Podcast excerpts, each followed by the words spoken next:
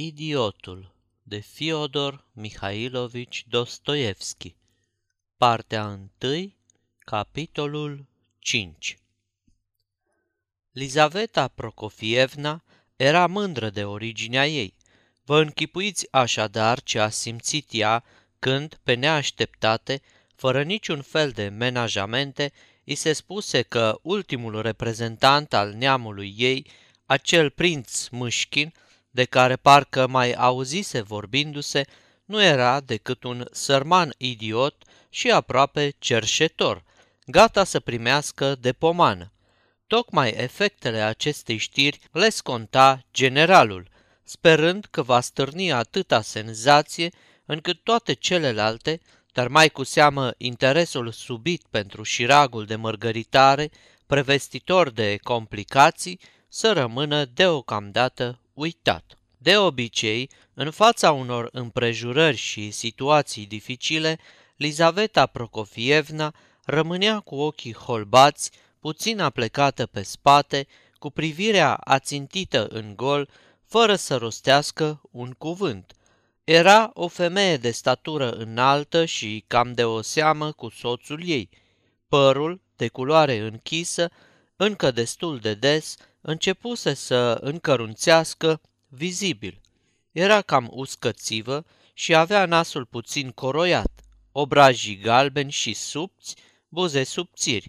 Deși înaltă, fruntea îi era îngustă, iar ochii cenușii, destul de mari, căpătau uneori expresia cea mai neașteptată. Avusese cândva naivitatea să creadă că privirea ei are ceva neobișnuit, de mare efect, și a rămas pentru totdeauna cu convingerea aceasta nestrămutată.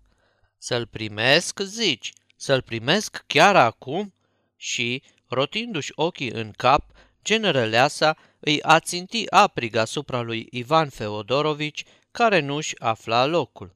O, în privința asta, nici o grijă, nu-i nevoie de nici un fel de ceremonii, draga mea, Bineînțeles, numai dacă vrei să-l vezi, se grăbi să explice generalul. E ca un copil și încă un copil care îți face milă. Suferă de o boală cu crize, vine din Elveția, a sosit adineauri, direct de la gară. E îmbrăcat cam straniu, într-un fel de haine nemțești și n-are o lețcaie. Literalmente, nici un ban, aproape să plângă. I-am dat 25 de ruble și vreau să-i găsesc un loc de conțopist în cancelaria noastră, iar pe voi, medams, vă rog să-i dați ceva de mâncare, căci se pare că e și foame. Mă uimești, reluă pe același ton generăleasa. E foame și suferă de o boală cu crize? Ce fel de boală și ce fel de crize? O, nicio grijă. Crizele nu-i revin chiar așa de des. De altfel, e aproape un copil, deși pare să știe ceva carte, e instruit. Voiam să vă rog, medams, să-l supuneți la un examen, adăugă generalul, adresându-se din nou fiicelor lui. Oricum, n-ar fi rău să aflu ce aptitudini are. La un examen? repetă tărăgănat generăleasa și, uluită la culme, început din nou să-și rostogolească ochii de la cele trei fete la bărbatul său și invers. Ah, draga mea, nu lua chiar așa, de altfel cum vrei tu. Am socotit că ar fi cazul să-l primim bine, cu ospitalitate și să-l introducem în casa noastră, făcând prin asta o faptă bună. Să-l introducem în casa noastră, tocmai din Elveția? Elveția n-ar fi o piedică, dar, repet, fă cum vrei. Am insistat, în primul rând, pentru că purtați același nume de familie și, cine știe, poate că sunteți chiar rude. În al doilea rând, pentru că sărmanul nu știe nici măcar unde să se aciuiască. Mi-am închipuit că, fiind vorba de un om din familia noastră, vei dori, totuși, să-l cunoști. Firește, maman, mai ales că nu-i nevoie de niciun fel de ceremonii și apoi omul vine de la drum. Eu fi foame, de ce să nu-l ospătăm? N-ai auzit că n-are unde să se ducă?" interveni fica cea mare, Alexandra. Și unde mai pui că e atât de copilăros? V-am spus doar, bun să joace de avați ascunselea. De avați ascunselea? Cum vine asta? A, maman, nu te mai preface atât, interveni cu ciudă Aglaia. Sora cea mijlocie, Adelaida, fire veselă și hazlie, nu mai putu să reziste și izbucni în râs. Cheamă-l, papa, nu vezi că maman este de acord? hotărâ Aglaia. Generalul sună și porunci să fie introdus prințul. Dar cu o condiție, să-i se lege neapărat un șervet la gât când se va așeza la masă, declară generăleasa, să fie chemat Feodor sau Mavra, să stea la spatele lui și să-l supravegheze când mănâncă. E liniștit cel puțin, nu face gesturi dezordonate.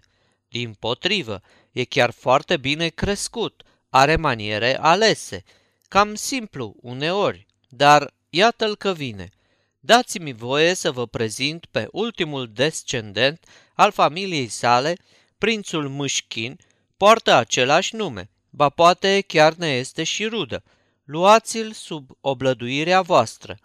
Toată lumea va trece acum să ia dejunul. Prințe, de aceea te rog să ne faci cinstea. Pe mine însă mă scuzați. Am cam întârziat și trebuie să mă grăbesc. Știm noi unde te grăbești, dumneata, rosti cu o mină gravă generăleasa. Mă grăbesc, mă grăbesc, draga mea, sunt în întârziere. Vă recomand, medams, să-i dați albumurile voastre să vă scrie ceva. Veți vedea ce talent extraordinar de caligraf are. Adiniauri, la mine în birou, mi-a scris într-o scriere veche egumenul Pafnutie și a pus iscălitura. Ei, la revedere! Pafnutie? Egumen? Ia stai, stai puțin, încotro fugi și cei cu Pafnutie, strigă generăleasa cu vădit necaz și neliniște în glas, încercând să-l oprească pe bărbatul său, care o luase aproape la fugă. Da, da, draga mea, a existat pe vremuri un egumen cu acest nume, dar trebuie să ajung cât mai repede la conte. Mă așteaptă de mult. Chiar el m-a chemat. La revedere, prințe! Și generalul se făcu nevăzut. Știu eu ce fel de conte, spuse tăios Lizaveta Prokofievna și, enervată, își îndreptă privirea asupra prințului. Despre ce vorbeam? se strădui ea să-și aducă aminte, plină de năduf. Ei, asta e bună. A, da, ce cu egumenul? Maman, o dojeni Alexandra, iar Aglaia bătu chiar din picior. Lasă-mă să vorbesc, Alexandra Ivanovna, replică aspru generăleasa, vreau și eu să știu. Ia loc aici, prințe, în fotoliul acesta, în fața mea, nu acela, uite aici, la soare, mai la lumină, ca să-ți pot vedea fața. Ei bine, despre ce fel de egumen e vorba? Egumenul Pafnutie, răspunse prințul serios și grav. Pafnutie? E interesant. Ei bine, și ce cu el? Generăleasa întreba scurt, cu un glas tăios și nerăbdător, fără a-l slăbi pe prinț cu privirea, iar în timp ce acesta explica, ea dădea mereu din cap după fiecare vorbă a lui. Egumenul Pafnutie a trăit în secolul al XIV-lea, începu prințul, era starețul unei sihăstrii de pe Volga, în ținutul care se numește astăzi Kostroma. Era cunoscut prin viața lui de sfânt. Umblase în solie la hoardă, ajungând la rânduirea unor treburi din acea vreme, cu care prilej își pusese iscălitura pe o grămadă. Mi-a căzut în mână un facsimil după această semnătură și, fiindcă mi-a plăcut grozav scrierea, am studiat și am deprins-o. Adineauri, generalul, supunându-mă la o probă de caligrafie pentru a-și da seama dacă poate să-mi facă rost de o slujbă, am scris mai multe fraze cu scriere caligrafică diferită și, printre ele, am reprodus-o și pe asta cu egumenul Pafnutie și-a pus iscălitura. Generalului i-a plăcut mult și de aceea și-a adus aminte de ea. Aglaie, spuse generaleasa, ține minte, Pafnutie sau, mai bine, notează-ți, altminteri sunt sigură că o să uit. Dar crezusem că e vorba de ceva mai interesant. Și unde-i iscălitura? A rămas, cred, în cabinetul generalului, pe masă. Trimiteți pe cineva să o caute și să mi-o aducă numai decât. Dacă doriți, pot să o mai scriu odată. Desigur, maman, interveni Alexandra, iar acum ar fi mai bine să ne așezăm la masă, ni s-a făcut foame. Bună idee, aprobă generaleasa. Să mergem, prințe. Ți-e foame tare? Da, acum mi cam foame și vă sunt foarte recunoscător. E foarte bine că ești politicos și observ că nu ești deloc așa de original, cum au binevoit să mi te recomande. Vino, ia loc aici, în fața mea, îl pofti ea grijuliu când ajunseră în sufragerie. Vreau să te văd mai bine. Alexandro, Adelaido, aveți grijă de prinț. Nu e așa că nu-i chiar atât de bolnav? Poate că nici de șervet nu-i nevoie. Îți legau șervet la gât, prințe, când stăteai la masă? Înainte vreme, în copilărie, când aveam vreo șapte ani, mi se pare că îmi legau, dar acum iau șervetul și mi-l desfac pe genunchi când mă așez la masă. Așa și trebuie. Dar crizele. Crizele? repetă prințul puțin mirat. Acum mi se întâmplă destul de rar să am crize. De altfel, nu știu nici eu. După cum mi s-a spus, clima de aici nu o să-mi priască. Ascultați-l ce bine vorbește, observă generaleasa, adresându-se fiicelor ei și continuând să dea din cap după fiecare cuvânt al prințului, nici nu mă așteptam. Va să zică, n-a fost decât o flecăreală, ca de obicei, și nimic adevărat. O spătează-te, prințe, și povestește-ne despre dumneata, unde te-ai născut, unde ai crescut și ce ai învățat. Vreau să știu tot ce te privește. Mă interesează nespus. Prințul mulțumi și, mâncând cu multă poftă, reîncepu povestirea pe care o mai spusese de câteva ori în dimineața aceea. Generăleasa părea din ce în ce mai mulțumită. Cele trei fete ascultau și ele destul de atente. Încercară apoi să reconstituie din memorie vechimea neamului lor în speranța că vor găsi o spiță comună. Prințul se dovedi a-și cunoaște destul de bine genealogia. Până la urmă însă, oricât s-au străduit, nu s-au putut stabili niciun fel de legătură de rudenie între el și generăleasă. Doar niște strămoși și străbunice de ale lor, dacă mai puteau fi socotiți rude de departe. Această conversație aridă părea să-i fi fost pe plac îndeoseb generalesei, care, oricât de mare i-a fost dorința, niciodată până atunci n-a dat peste un interlocutor dornic să o asculte, vorbind despre arborele ei genealogic. Iată de ce se sculă de la masă, neobișnuit de înviorată. Acum să trecem cu toții în colțișorul nostru preferat, spuse ea. Acolo să ni se aducă și cafeaua. Avem o odaie comună, explică ea prințului, pe când ieșea cu el din sufragerie. Propriu zis, e micul meu salonaș, unde ne adunăm ori de câte ori suntem singure, unde ne îndeletnicim fiecare cu treburile noastre. Alexandra, fica mea mai mare, cântă la pian, citește sau brodează. Adelaida pictează peisaje și portrete, numai că nu le mai isprăvește niciodată, iar Aglaia își omoară timpul fără să facă nimic. Nici eu nu prea am de făcut mare lucru. De orice m-aș apuca, nu-mi reușește și pace. Uite că am ajuns, ia loc, prințe, aici, lângă șemineu, și povestește-ne.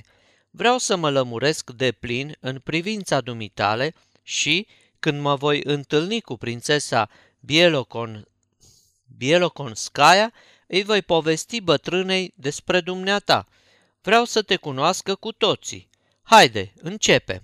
Nu ți se pare, maman, că e foarte greu să povestești așa la comandă? Obiectă Adelaida, care între timp își aranjase șevaletul și își luase pensulele și paleta și se apucase să picteze același peisaj, început de multă vreme, pe care îl copia după o stampă. Alexandra și Aglaia se așezară amândouă pe o canapea și, încrucișându-și brațele, se pregătiră să asculte conversația. Prințul observă că toată lumea îl privește cu o atenție deosebită. O vorbă n-aș scoate dacă mi s-ar porunci în felul acesta, adăugă și Aglaia. Dar de ce? Ce mare lucru! De ce? Adică n-ar povesti? Ce? N-are limbă? Vreau să știu cum vorbește. Ei bine, spune ceva. Povestește-ne cum ți-a plăcut Elveția, prima impresie a dumitale, o să vedeți că începe îndată și încă foarte frumos. Impresia a fost puternică, începu prințul. Vedeți, vedeți, se agită nerăbdătoare Lizaveta Prokofievna, adresându-se fiicilor ei.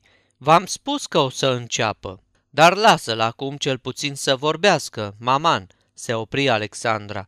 Prințul acesta e mai curând un impostor decât un idiot, șopti ea la urechea Aglaiei. Și pe mine mă bate gândul. Îl suspectez mereu, răspunse Aglaia. Ce urât din partea lui că se pretează la un asemenea joc, ce o fi urmărind oare? Să ne câștige simpatia? Prima impresie a fost foarte puternică, repetă prințul. Când m-au dus din Rusia în străinătate, trecând prin diferite orașe nemțești, priveam în jur și, țin minte, nu întrebam nimic. Înainte de asta, avusesem o serie de crize foarte violente și chinuitoare și, de regulă, după fiecare asemenea revenire a bolii cu crize repetate, cădeam într-o stare de prostrație. Îmi pierdeam memoria cu desăvârșire și, cu toate că mintea continua să lucreze, în schimb, cursul logic al ideilor mi se întrerupea mereu. Nu eram în stare să leg mai mult de două-trei idei consecvente. Cel puțin așa mi se pare, iar după ce crizele treceau, redeveneam normal, om în toată firea. Uite, ca acum. Mi-aduc aminte că pe atunci mă năpădise o tristețe nesfârșită, un fel de nostalgie cumplită. Aproape îmi venea să plâng. Simțeam în mine, mereu trează, o neliniște plină de mirare.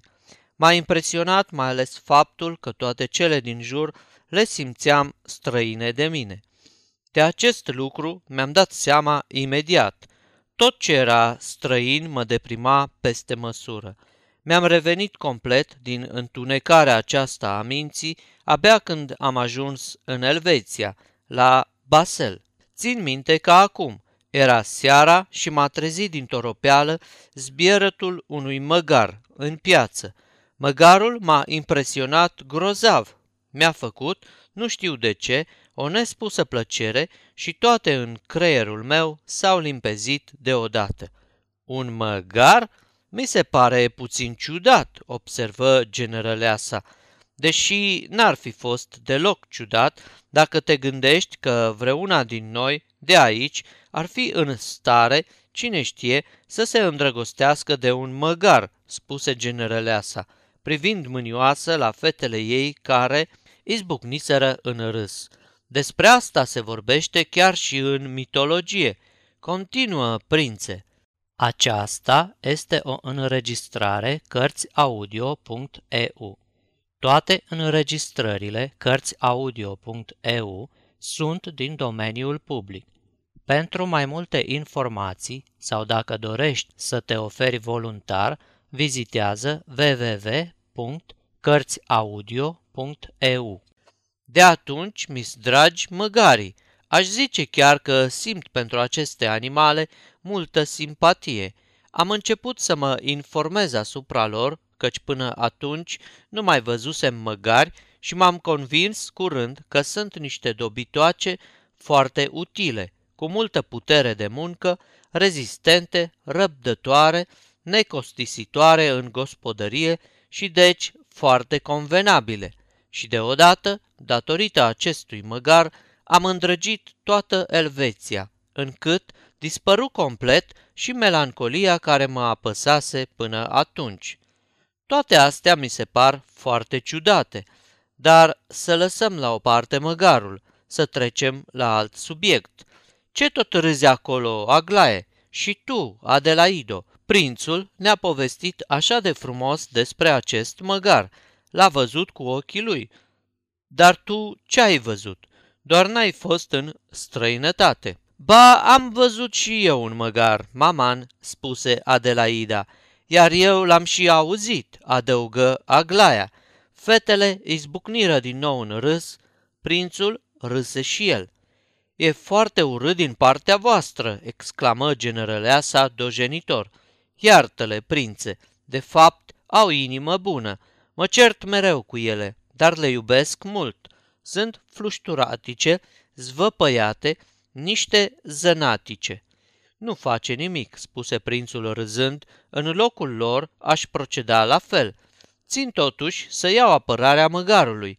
Măgarul e o făptură blajină și folositoare. Dar dumneata ești blajin, prințe? Întreb așa de curiozitate, zise generaleasa. Urmă iarăși o explozie de râs. Iar ne joacă festa furisitul acela de măgar. Nici nu mă gândisem la el, se scandaliză generaleasa. Crede-mă, te rog, prințe, n-am vrut să fac nicio aluzie, o, nici nu mă îndoiesc. Și prințul continua să râdă din toată inima. E foarte bine că râzi, înseamnă că ești un tânăr tare bun la inimă, conchise generaleasa. Uneori sunt și rău, răspunse prințul. Iar eu sunt bună, declară deodată sentențios generaleasa, și, dacă vrei, sunt totdeauna bună. Și e singurul meu defect, de fapt, pentru că nu trebuie să fii totdeauna bun. Îmi ies din sărite foarte des, uite, mă supăr pe ele sau pe Ivan Feodorovici, mai ales, dar partea proastă e că sunt și mai bună atunci când mă înfuri. Adineauri, înainte de a fi intrat dumneata, eram supărată și m-am făcut că nu înțeleg nimic și că nici nu sunt în stare să pricep ceva. Mi se întâmplă de astea, parcă aș fi un copil. Aglaia mi-a dat o lecție. Îți mulțumesc, Aglaie. De altfel, toate astea sunt mofturi. Noi fi chiar așa de grea de cap cum par și cum ar vrea să mă prezinte fetele mele. Am caracter și nu prea mă las intimidată. De altfel, vi le spun toate astea fără răutate. Aglaie, vino și mă sărută. Așa. Acum, destul cu sentimentalismele. O potoli ea pe Aglaia, care, după ce o sărută pe maică sa cu foc pe gură, se repezi să-i sărute și mâna. Continuă, prințe, poate că îți amintești și ceva mai interesant decât povestea cu măgarul. Orice ați spune, nu înțeleg, interveni din nou Adelaida. Cum poate cineva să se apuce a povesti așa, direct, la comandă? Eu una n-aș fi în stare. Uite că prințul e în stare, pentru că prințul e foarte deștept și mai deștept decât tine cel puțin de zece ori, dacă nu și de 12 ori. Sunt convinsă că ai să o simți și tu îndată. Dovedește-le-o, prințe, continuă. Pe măgar, de fapt, am putea foarte bine să-l lăsăm deoparte. Ei, ce ai mai văzut în străinătate, în afară de măgar? În orice caz, chiar și ceea ce a spus despre măgar a fost destul de inteligent, remarcă Alexandra. Prințul a povestit într-un mod atât de interesant despre boala lui, cum datorită unui șoc din afară și-a revenit și cum totul a început să-i placă după aceea. Am fost întotdeauna curioasă să știu cum își pierd oamenii mintea și cum și-o recapătă după aceea, mai ales când toate astea se întâmplă brusc, pe neașteptate. Nu-i așa? Nu-i așa?" se învioră generăleasa. Văd că nici tu nu dai în gropi. Ba, uneori se întâmplă să ai sclipiri de deșteptăciune. Hai, isprăviți odată cu râsul. Ai rămas, mi se pare, la descrierea naturii elvețiene, prințe. Așadar, am ajuns la Lucerna și acolo m-au dus să fac o plimbare pe lac. Îmi dădeam seama cât e de frumos și totuși simțeam o grea apăsare pe suflet. De ce, adică?" întrebă Alexandra. Nu știu, dar de câte ori am prilejul să admir asemenea priveliști ale naturii, întotdeauna încerc la început un sentiment de apăsare și neliniște. Îmi place nespus, dar mă și tulbură. De altfel, în acea vreme, eram încă bolnav. În ce mă privește, tare aș vrea să le văd, spuse Adelaida, și nu înțeleg când o să ne învrednicim și noi odată să mergem în străinătate. De doi ani de zile caut în zadar un subiect de tablou. Orientul, Sudul, descrise sunt de mult, sugerează-mi un subiect de tablou, prințe. Mărturisesc că nu mă pricep deloc în pictură. După mine, cred că e de ajuns să privești și apoi să pictezi. Tocmai că nu știu să privesc. Ce tot vorbiți cu cimilituri? Nu înțeleg nimic. Îi întrerupse Lizaveta Prokofievna. Cum vine asta? Nu știu să privesc? Ai ochi, n-ai decât să te uiți. Dacă nu știi să vezi aici, n-ai să știi nici în străinătate. Ia, mai bine, povestește-ne ce ai văzut dumneata acolo, prințe. Așa da, e mult mai bine, adăugă Adelaida, că doar prințul în străinătate a învățat să privească. De, cum să vă spun, acolo, de fapt, mi-am căutat sănătatea. Dacă am învățat să privesc sau nu, asta nu știu. Dar un lucru e cert, că aproape tot timpul m-am simțit tare fericit. Fericit? Dumneata știi să fii fericit? strigă Aglaia. Atunci cum spui că n-ai învățat să privești? Ai putea să ne înveți și pe noi. Chiar așa, zău, te rugăm, învață-ne și pe noi, o susținu râzând Adelaida. N-am ce să vă învăț, râse la rândul lui și prințul. Cât timp am stat în străinătate, n-am părăsit aproape deloc satul acela elvețian. Rare ori mi se întâmpla să ies și mă duceam numai prin împrejurimi. Ce aș putea să vă spun? La început, atâta doar că nu mă plictiseam, apoi am simțit că mă refac repede. Pe urmă am învățat să prețuiesc tot mai mult, din ce în ce mai mult, fiecare zi din viață, lucru de care devenisem conștient. Mă culcam seara plin de mulțumire, iar dimineața mă sculam și mai fericit. Cauza e destul de greu de explicat. De aceea nu mai aveai poftă să te duci nicăieri și inima nu te îmbia la nimic? întrebă Alexandra. La început, la început de tot, mă îmbia inima să o iau din loc și mă simțeam cuprins de o mare emoție. Mă gândeam mereu la viața ce mă așteaptă, încercam să-mi întrezăresc destinul. Ba, erau momente când ajungeam la o tulburare extremă. Știți, există asemenea momente, mai cu seamă, atunci când ești singur. Era acolo o cascadă ce se precipita dintr-un munte aproape vertical, un șuvoi subțire de apă, zglobiu, spumos. Deși cădea foarte de sus, părea că e jos de tot. Se afla la vreo jumătate de kilometru de locuința noastră și totuși aveai impresia că e numai la 50 de pași. Noaptea îmi plăcea să-i ascult zgomotul și, uite, în momentele acelea mă cuprindea o mare tulburare. Sau, uneori, mi se întâmpla să mă afund singur, ziua în amiaza mare, undeva în munți, De jur împrejur, numai brazi înalți, seculari, cu miros îmbătător de rășină. Sus, pe vârful unei stânci, străjuiau ruinele unui vechi castel medieval. Sătucul nostru, jos, abia se zărea pierdut în vale, soarele sclipitor, cerul adânc albastru, o liniște nesfârșită. Ei bine, atunci, într-adevăr, simțeam în mine un dor nelămurit, un îndemn nostalgic de a porni mai departe, ca la o chemare, și mi se părea că, dacă aș merge tot înainte, dacă aș străbate dunga aceea unde cerul se unește cu pământul, aș afla poate dezlegarea enigmei și mi s-ar înfățișa îndată o viață nouă, de o mie de ori mai tumultoasă, mai clocotitoare decât a noastră.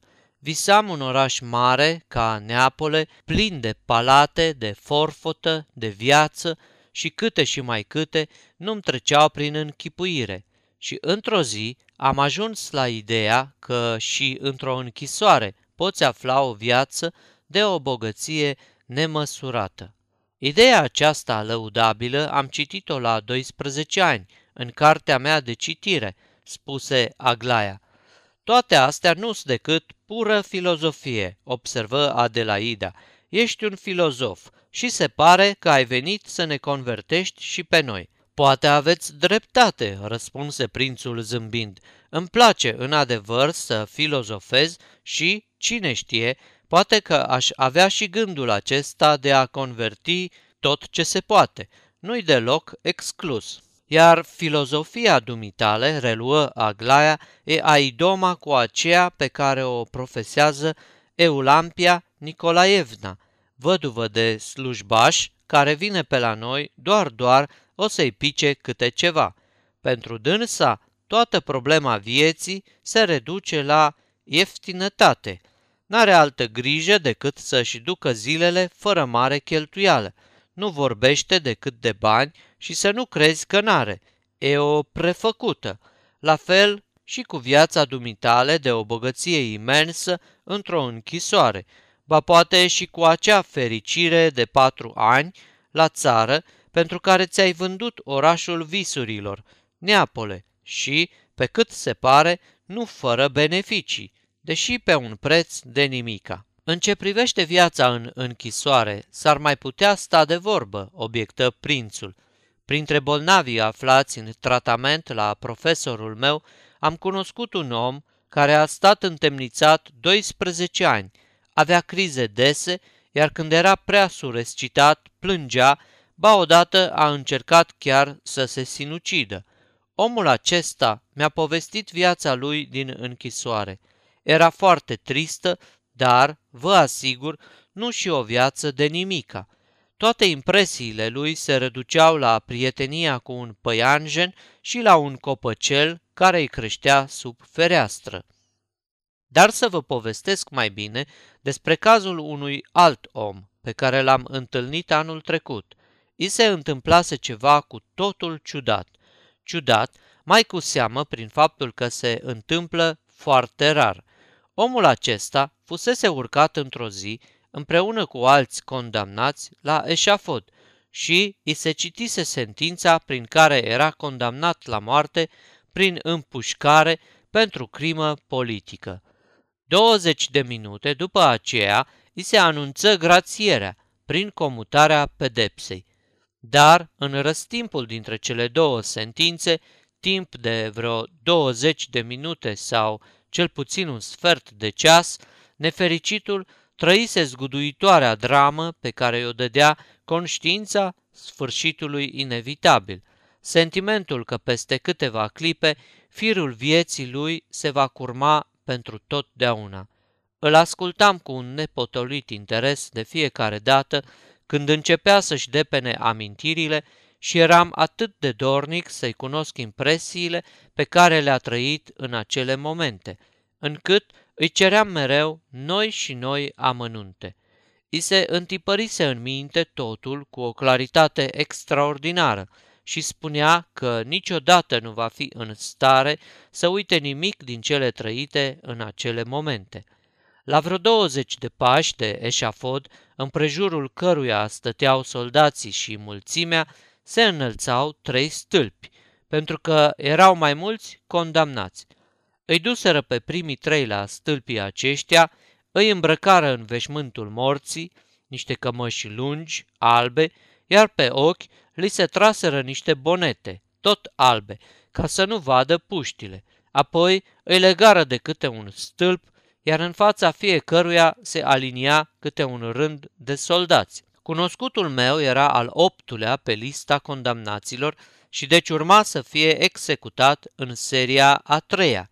Un preot, cu o cruce în mână, se apropie rând pe rând de fiecare. Asta însemna că nu le rămaseră decât cinci minute de trăit, atâta tot. El spunea că cele cinci minute îi părură de o durată nesfârșită, de o bogăție imensă. Îi se părea că în aceste cinci minute are de trăit atâtea vieți încât n-avea niciun rost să se gândească de pe acum la clipa cea din urmă și, ca atare, omul se apucă să-și facă ultimele dispozițiuni. Își împărți deci timpul în felul următor. Două minute pentru a-și lua rămas bun de la prieteni, două ca să se gândească la sine însuși și mai rămânea un minut ca să arunce cea din urmă privire în jurul său. Își amintea perfect de bine că făcuse tocmai aceste trei dispoziții și exact acest calcul. Se despărțea de viață la 27 de ani, plin de sănătate și vigoare. Luându-și rămas bun de la prieteni, își amintea că adresase unuia dintre ei o întrebare lipsită de orice importanță și că așteptase cu mult interes răspunsul. Apoi, după ce își luă rămas bun de la prieteni, urmară cele două minute pe care le destinase ca să se gândească la sine însuși. Știa dinainte la ce se va gândi. Voia anume să-și închipuie cât se poate mai iute și mai limpede ce va urma. Cum vine asta? Că, uite, el acum există, trăiește, iar peste trei minute va fi cu totul altceva, sau poate altcineva. Dar cine anume și unde va fi? Pentru toate aceste întrebări spera să găsească răspuns în răstimpul celor două minute. În apropiere era o biserică și turla aurită a templului strălucea în bătaia razelor unui soare sclipitor. Își amintea că nu și-a putut lua ochii de la această turlă scăldată în raze scânteietoare pe care le răsfrângea. Nu se putea desprinde de aceste luciri. I se părea că ele sunt firea cea nouă cu care el, peste trei minute, se va contopi într-un fel oarecare. Nesiguranța necunoscutului și oroarea față de acel ceva nou care va fi și trebuie să survină îndată erau insuportabile. Dar nimic, spunea el, nu îi se păruse în acele clipe mai îngrozitor decât gândul continuu. Dar dacă ar fi să nu mor, dacă ar fi să mă întorc la viață, ce infinit și mi-ar aparține în întregime. Aș transforma atunci orice clipită într-un secol, n-aș pierde nici una măcar, aș drămui, socotind cu zgârcenie fiecare minut, pentru a nu irosi nimic zadarnic. Spunea că în cele din urmă gândul acesta îi devenise atât de nesuferit, atât de chinuitor, încât ar fi vrut să fie împușcat cât mai repede. Prințul se opri brusc. Toată lumea aștepta ca el să continue și să tragă o concluzie. Ai terminat?" întrebă Aglaia. Poftim? Da, am terminat, zise prințul, smulgându-se dintr-o îngândurare de o clipă. Și pentru ce ai povestit asta? Așa, pentru că mi-a venit în minte. Venise vorba... Ești cam eliptic, observă Alexandra. Dumneata, prințe, ai vrut, probabil, să demonstrezi că nici clipita cea mai scurtă nu trebuie disprețuită, iar uneori cinci minute valorează mai mult decât o comoară. Toate acestea sunt cât se poate de lăudabile, dar dacă îmi dai voie prietenului dumitale care ți-a povestit toate aceste grozăvii, i s-a comutat doar pedeapsa, Prin urmare, i s-a acordat această viață infinită. Ei bine, ce a făcut el pe urmă cu această bogăție a lui? A trăit calculând fiecare clipă?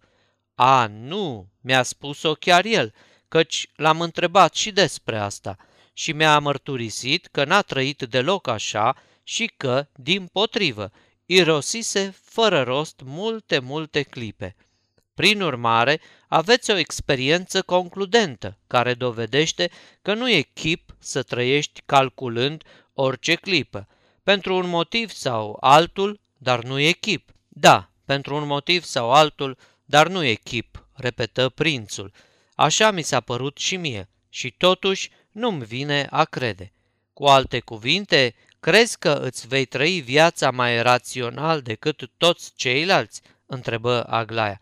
Da, mă gândeam și la asta uneori. Și te mai gândești și acum? Da, mă gândesc și acum, răspunse prințul, continuând să o privească pe Aglaia cu un zâmbet blând și chiar sfios. Dar îndată după aceea râse iar, uitându-se înveselit la ea. Ești modest, n-am ce zice, spuse ea aproape enervată. Observ că sunteți foarte curajoase, de vreme ce puteți râde de asta. Pe mine, însă, cele povestite de acel om m-au impresionat atât de mult că după aceea le-am trăit în vis, cele cinci minute. Aruncă din nou asupra interlocutoarelor sale o privire gravă și bănuitoare totodată.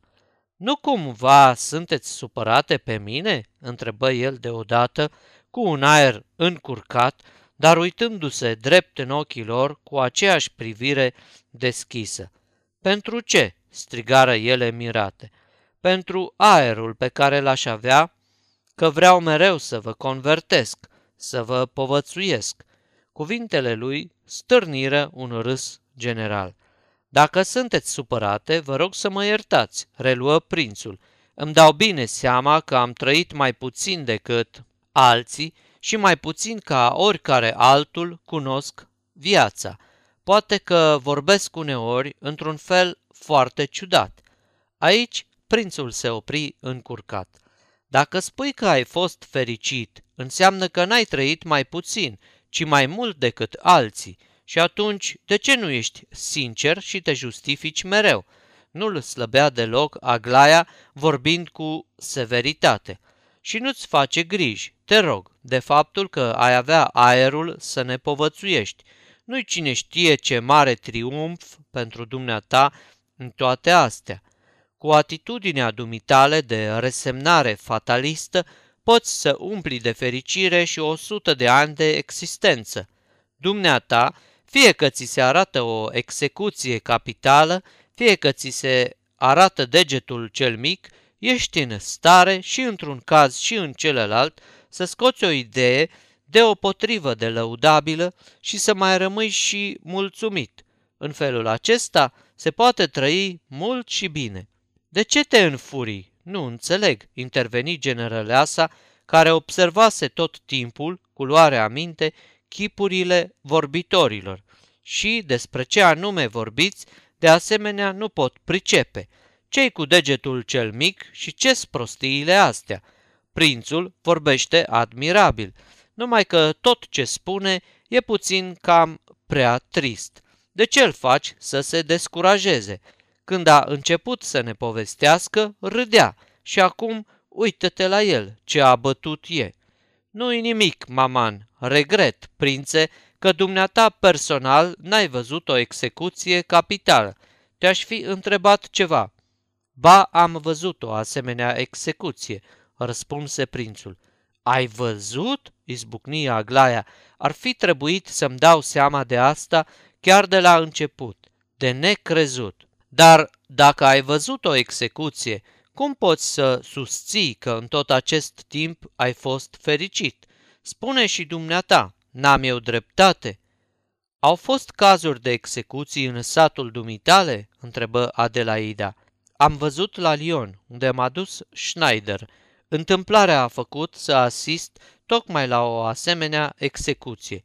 Și ți-a plăcut mult? E foarte instructiv, edificator, îl asaltă Aglaia cu întrebările. Nu mi-a plăcut deloc și am fost chiar bolnav multă vreme după aceea, dar mărturisesc că am privit tot timpul ca fascinat. Nu puteam să-mi desprind ochii. Nici eu n-aș fi putut să-mi desprind ochii, spuse Aglaia. Nu prea le place acolo când femeile vin să privească asemenea spectacole.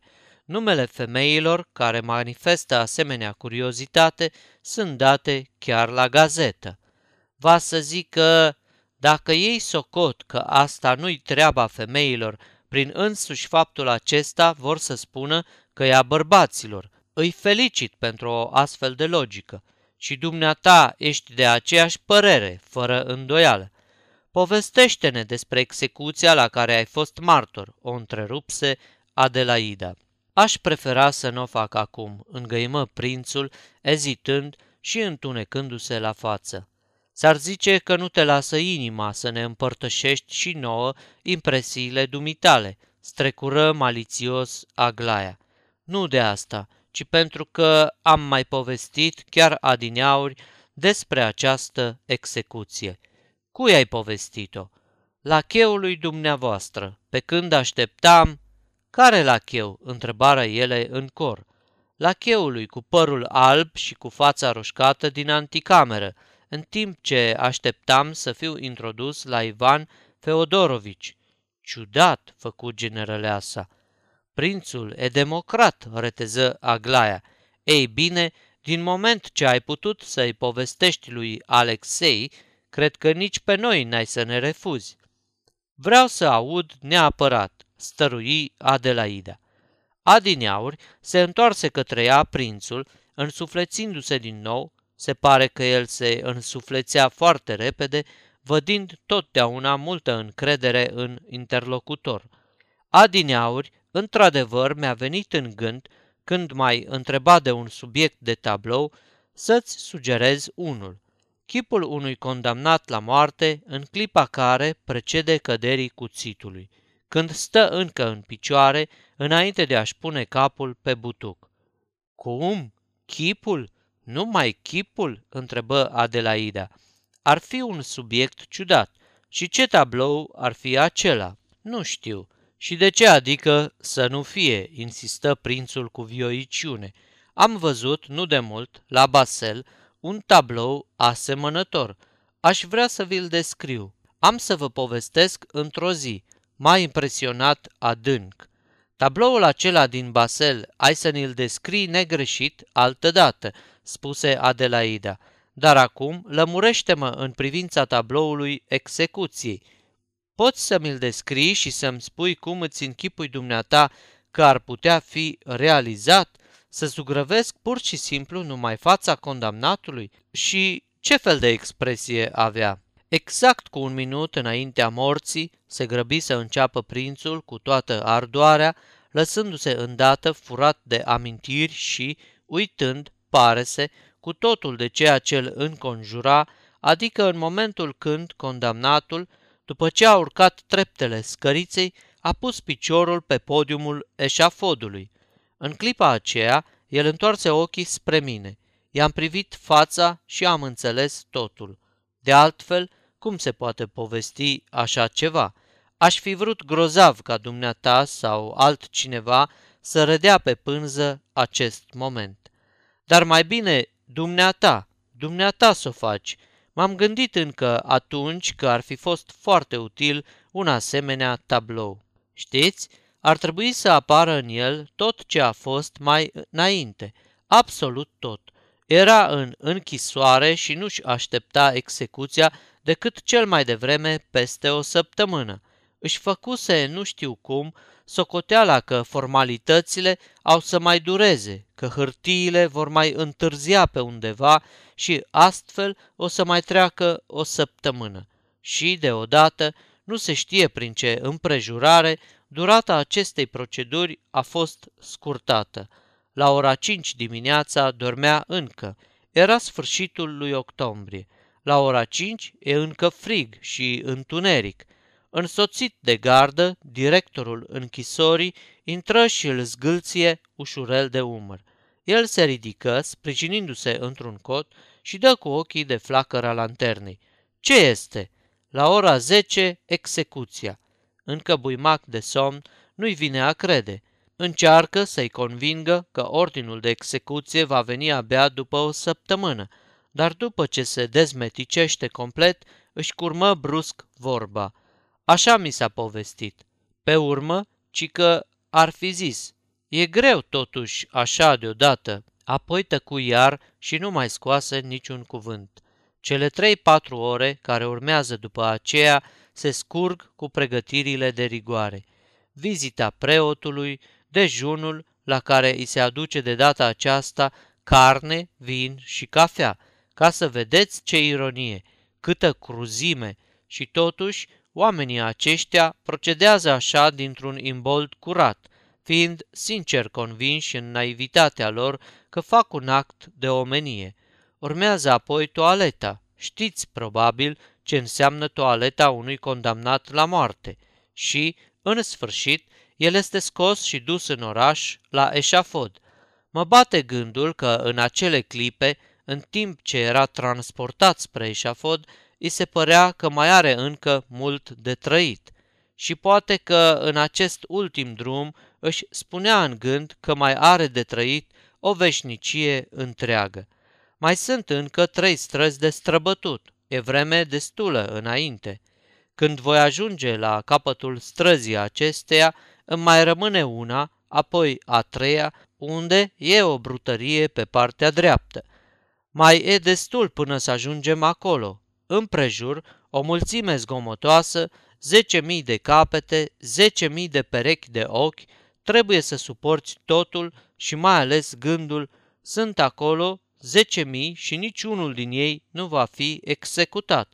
Numai eu voi muri. Ei bine, astea sunt preliminariile. O scăriță duce până la ghilotină. Înainte de a urca, condamnatul izbucni în plâns și era doar un om în toată firea, care nu știa ce-i aia frică. A fost, se spune, un mare criminal. Îl însoțea un preot care nu-l părăsea nici pentru o clipă. A mers cu el și în căruță și tot vorbea într-una. Mă îndoiesc ca nenorocitul să fie auzit ce spune și chiar dacă încerca să-l asculte, cred că după al treilea cuvânt nu mai era în stare să înțeleagă nimic. Sunt sigur că în realitate așa se întâmplă. Și iată că începu să urce scărița. Lanțurile de la picioare îl sileau să facă pași mici. Preotul, un om deștept, se vede, încetă să-i mai vorbească și întindea numai crucea să o sărute. În timp ce urca treptele, condamnatul era foarte palid, iar când a pus piciorul pe eșafod și s-a oprit, chipul lui se făcu alb ca varul, dar absolut ca varul. Îmi închipui că picioarele îi tremurau, se îndoiau, se înțepeneau anchilozate și îi venea greață, ca și cum îi se puneau noduri în gât care îl înnecau și îi provocau niște spasme în stomac. Ați avut vreodată senzația asta într-un moment de mare spaimă, când mintea își păstrează luciditatea, dar rămâne absolut inertă? Mie mi se pare că, dacă, de pildă, te trezești brusc în fața unei primejdii inevitabile care îți aduce pieire sigură, să zicem că se dărâmă casa peste tine, simți deodată o nevoie irezistibilă de a te lăsa jos, de a închide ochii tocmai în clipele acelea, când îl copleșea slăbiciunea. Preotul apropia cu mișcări pripite crucea de buzele lui. O cruce mică de argint, cu patru brațe, ca la catolici, cu mișcări scurte și des, des, aproape în fiecare frântură de minut. Și în momentul când crucea îi atingea buzele, condamnatul deschidea ochii și se mai înviora parcă pentru câteva clipe și din nou picioarele îi se puneau în mișcare. Săruta crucea avid, în grabă, ca și cum, zorit fiind la drum lung, ar fi căutat să-și facă niscaiva rezerve, așa, pentru orice eventualitate. Mă îndoiesc însă că în acele clipe o făcea sub impulsul unui sentiment religios. și tot așa până când îl îngenunchiară în fața butucului. Curios, dar rare ori se întâmplă ca în aceste ultime secunde un condamnat să leșine. Din potrivă, mintea înregistrează cu o iuțeală extraordinară și lucrează, bănuiesc, intens, ca un mecanism ultra-rapid în plină acțiune. Îmi închipui că tot felul de gânduri răsar și năvălesc, învălmășindu-se, întrerupându-se, tot frânturi, crâmpeie, nici unul închegat, ba unele poate ridicole de tot și cu totul absurde. Uite, ăsta care se uită drept la mine are un neg pe frunte. Călăului i-a ruginit nasturele de jos, de la haină. Și în același timp înțelegi totul. Reții totul. Există mai cu seamă un punct care te obsedează și n-ai cum să-l uiți, așa încât nici cunoștința nu poți să ți-o pierzi. Și totul converge și se învârte în jurul acestui punct. Și când te gândești că așa continuă până la ultimul sfert de secundă, când îi se întinde gâtul pe butuc și așteaptă și știe și deodată aude deasupra lunecarea hârșiită a cuțitului. Asta nu se poate să nu auzi. Eu, dacă aș fi stat cu capul pe butuc, aș fi ascultat anume și aș fi auzit.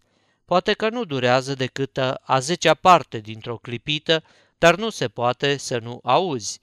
Mai există încă și astăzi unele păreri care susțin că, poate, capul, după ce a fost retezat și desprins de corp, știe timp de o secundă că a fost tăiat și s-a rostogolit. Ce judecată! Dar dacă cinci secunde și nu una, ar trebui să înfățișezi eșafodul așa fel ca să se vadă în prim plan și foarte deslușit numai ultima treaptă de sus a scăriței. Condamnatul a și pus piciorul pe ea. Pictează-i capul, fața albă ca varul. Preotul îi întinde crucea Condamnatul își țuguie avid buzele învinețite și privește și știe totul. Crucea și capul, acesta e tabloul. Preotul, călăul și cei doi ajutori ai săi, apoi, mai jos, câteva capete și perechi de ochi din mulțime. Toate astea se pot lăsa pe planul al treilea, oarecum în clar obscur, ca elemente accesorii, Cam așa îmi închipui că ar trebui să arate tabloul. Prințul tăcu și le privi pe rând. Da, firește, asta nu prea seamănă a resemnare fatalistă, murmură Alexandra ca pentru sine. Acum să ne povestești cum ai fost îndrăgostit, spuse Adelaida. Prințul o privi cu mirare. Ascultă, reluă tânăra fată cu o grabă neobișnuită pentru ea – mi-ai făgăduit să vorbești de tabloul pe care l-ai văzut la Basel. Acum însă vreau să te aud povestindu-ne cum ai fost îndrăgostit. Nu încerca să negi, sunt convinsă că ai fost îndrăgostit. Și apoi, dumneata, cum începi să povestești ceva, încetezi să mai fii filozof. Și cum termin de povestit, te rușinezi Parcă de faptul că te-ai lăsat ispitit să povestești, observă deodată Aglaia. Pentru ce? Prostii, spuse genereleasa, uitându-se cu indignare la Aglaia. Într-adevăr, e o reflexie nu prea inteligentă, o susținu și Alexandra. Nu o crede, prințe, îi se adresă generaleasa. O face întradins, dintr-un fel de încăpățânare. În realitate, nu-i chiar așa de prost crescută. Să nu-ți închipui cine știe ce, pentru că se leagă de dumneata. Or fi pus iar ceva la cale. Altminteri, sunt convinsă că te-au și îndrăgit. Le cunosc eu după expresia feței. Și eu le-am ghicit pe fiecare după figură, răspunse prințul, accentuându-și cu tâlc vorbele. Cum asta?" întrebă Adelaida curioasă. Ce știi despre noi?" îți ținură Isonul și celelalte două surori. Dar prințul rămase tăcut și gânditor. Fetele așteptau răspunsul. Vă spun mai târziu, zise el încet și pe un ton grav.